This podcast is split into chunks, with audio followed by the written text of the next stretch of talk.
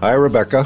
Hi, John. From the Recount and iHeartRadio, this is the News Items Podcast, bringing you analysis based on my newsletter, News Items. It's Thursday, May 20th. John, what's on your mind today? Well, now that the Supreme Court has agreed to review a Mississippi law designed specifically to challenge Roe v. Wade, we have to talk about that. We'll talk a little bit about the history, political history of that. And I also want to get into the politics surrounding the attempt to establish a bipartisan commission to investigate the January 6th attack on the Capitol. How about you? Let's talk about the International Energy Agency report on the end of fossil fuels, which the agency says is coming sooner rather than later. Some people may find that surprising, others may not. And I know you're curious about a universal basic income story coming out of Japan, so we will talk about that too. Indeed. But before we get to the news items, let's start with two science and tech headlines. Sure.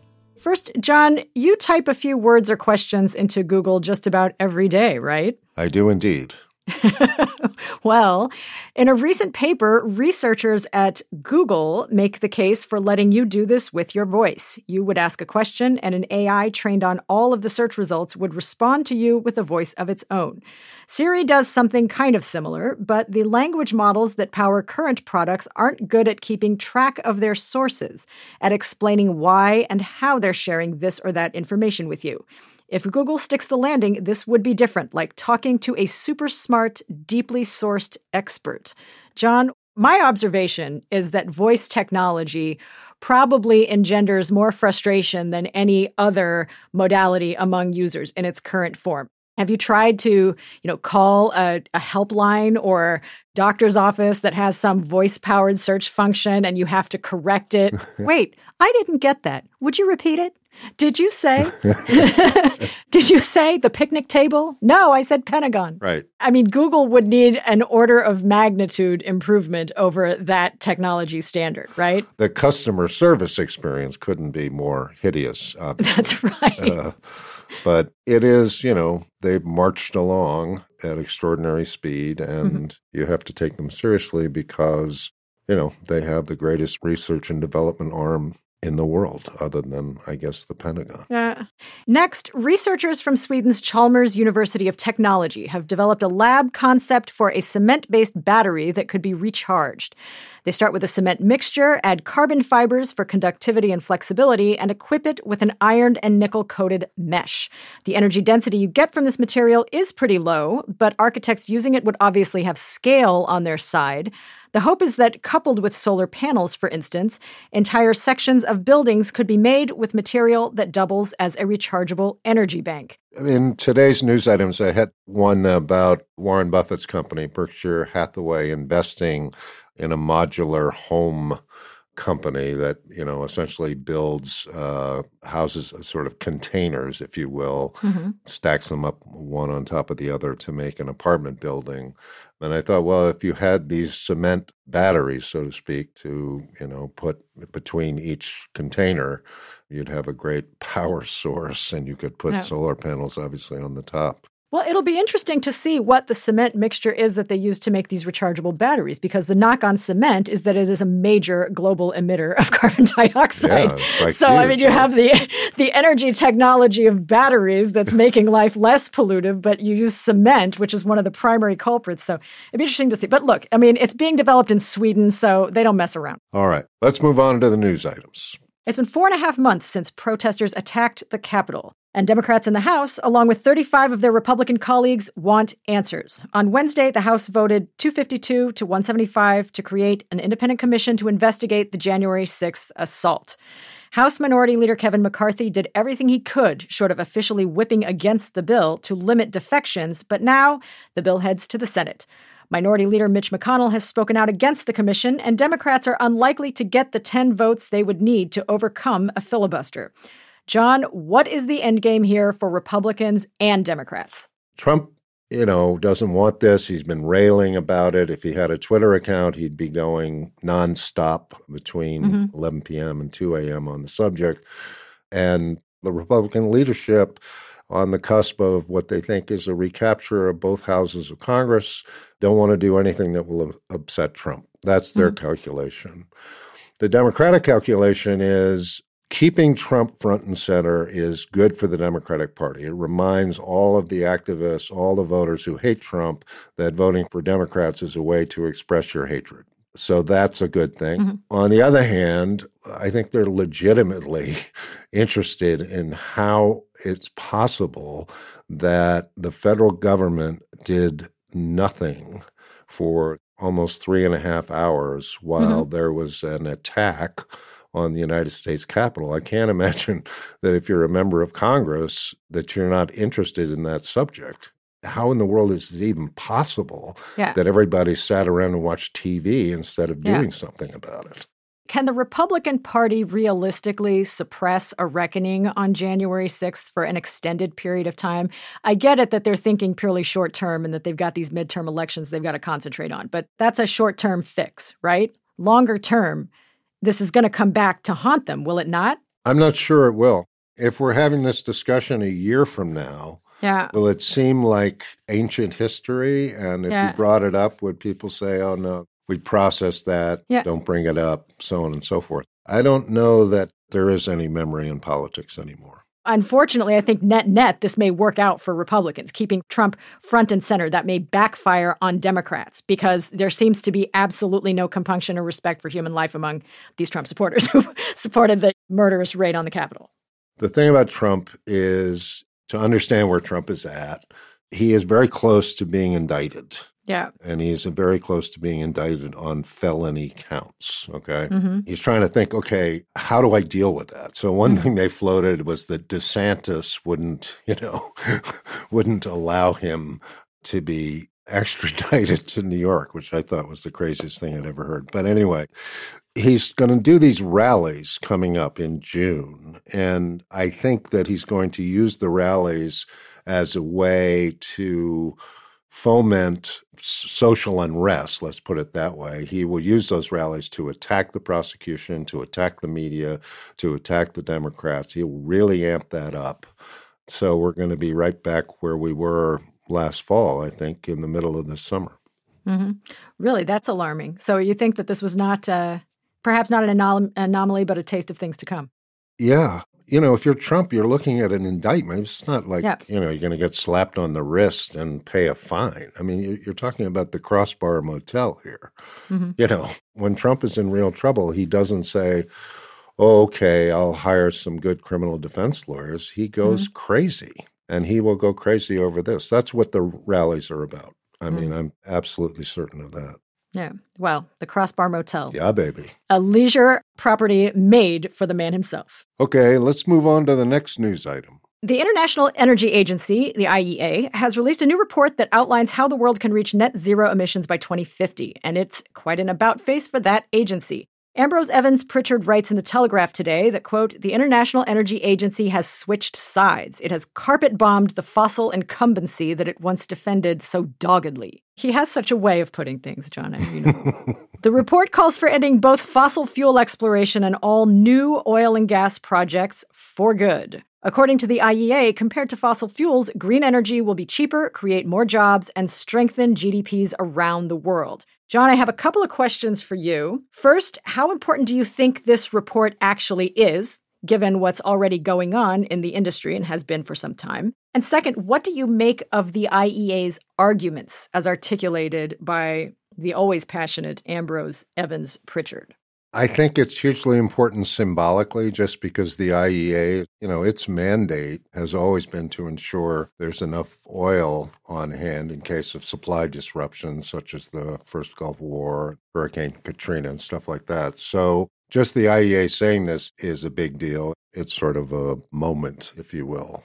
In terms of the report itself, you know, getting there, everybody wants to do. The IEA lays out a case as to how they get there. It's not entirely clear to me, anyway, that their certainty is justified. But Ambrose has been all in on this for some time. And the good news is, according to him anyway, that job displacement will actually be job enhancement. So if that's true, that's good news. I mean, it's hard to argue with the economics. The energy share of disposable income would decrease by 50% from 4% to 2% by mid century. by that reckoning, it will lift massive segments of the global population into the middle class because their energy expenditure would be more or less free. Right. I mean, there is going to be this period of transition where oil and gas are going to compose some percentage of the energy mix. And there's still a wide range of speculation as to what that percentage is going to be. So there's still going to be demand for oil and gas, not least for feedstocks for petrochemicals. I mean, there's going to be a role for oil and gas in the future. It's just not clear what it's going to be. There's a columnist for the Financial Times named John, I think, Dizard, and he did a brilliant column on renewables as part of the grid. Yeah. And he pointed out that, you know, wind power being intermittent, obviously sun power being intermittent, it doesn't really blend with the coal slash natural gas system. So integrating these alternative energy resources is not just a matter of, okay, we're going to swap out the natural gas plant for a wind farm in Texas. Yep. It's much, much, much more complicated. Yeah. And that will be a huge challenge for the electricity providers everywhere. Yes, it's not a straightforward swap out, but it's going to be an opportunity, though. There is technological and engineering innovation happening right now, being funded by extremely well capitalized companies that are looking at those issues. The other thing I would say is that the approach that I think is different this time around from other periods of, let's say, green investment is that it looks at energy transition from the vantage point of multiple stakeholders, like going through a community and saying, well, sorry, you know, oil and gas is evil. And if you work for an oil and gas company, you're complicit with evil. And if you're financially ruined, you have only yourself to blame. There was that kind of reductive approach maybe in the past. And now there's more focus on retraining, mitigating the impact on the tax base of a community when there's a switch to a renewable energy source, looking at issues of reliability, looking at issues of integration with existing energy infrastructure. I think there's a much more holistic view on the impact of the renewable switch. And there are so many economic advantages to switching to renewables that I think the IEA is just acknowledging reality and saying this is the way the tide is going. All right, let's get to the next item. A conservative opposition party in Japan has unveiled a plan to replace much of the country's welfare with universal basic income. Citizens, regardless of age, would receive between roughly $500 and $900 per month instead of basic pensions and child allowances. The plan by the Japan Innovation Party is part of a broader set of ideas for economic reform in an election year. Japan will elect a new House of Representatives and thus a prime minister in October at the latest. John, the Japan Innovation Party holds a very small number of seats, so this UBI plan is unlikely to pass. But you included it in news items a couple of days ago. Tell us why this is of interest to you. You don't have to believe in the AI apocalypse to sort of get the picture yeah. that machines are coming to take a lot of jobs. Yeah. So, you know, guess who's bringing the machines to us? Silicon Valley, basically. So, not surprisingly, out of Silicon Valley said, yes, we're bringing you machines, and yes, we're going to take away all your jobs. I'm exaggerating here, obviously, but we have a solution, which is universal basic income. That will put a foundation underneath society, which is going to be ripped apart by new technologies. That's the basic idea. Okay, so I have a couple of questions for you because when I read that this had been proposed by a political party in Japan, I was somewhat taken aback because, to my understanding, Japan is the poster child for a demographic crisis country. They are facing a graying population and a labor shortage, not a labor surplus. How does this work out? I think that the same forces of technology are at work, obviously, in Japan, and that this political party, struggling for some sort of message, has fashioned on UBI as an issue. It's also a way to say that society values all kinds of work, right? Yeah. I mean, a mother, she has two children, she stays home yeah. on purpose arguably that's the most important job that anybody in that household does is raise yeah. those two children she's unpaid mm-hmm. from the japanese political party it's a good outreach to women to say we have universal basic income which values the work that you do rather than intending to uh, put value on domestic labor is it possibly a strategy to get people to uh, i don't know start companies or think, you know, maybe to, to create some kind of innovation culture by encouraging people to take risk by sort of backstopping the risk through universal basic income? Yeah, that's another big talking point. And I think it's a legitimate one, which is, mm-hmm. you know, you can take chances that you wouldn't yeah. otherwise be able to take. Yeah. So that's another big argument that the UBI folks make. And this will come up. I mean, Andrew Yang is running for mayor in New York City. It's part of his platform, it was part of his presidential campaign platform. As the machines advance, yeah. UBI will be more and more of a political issue in the U.S. Yeah. I have no doubt of that interesting topic. Seemed a little science fiction maybe 10 years ago, but obviously it's a campaign issue now, not just in the U.S. All right. We'll take a quick break here to hear from our sponsors, and we'll be back to talk about our last item the challenge to Roe v. Wade that's emerged from Mississippi.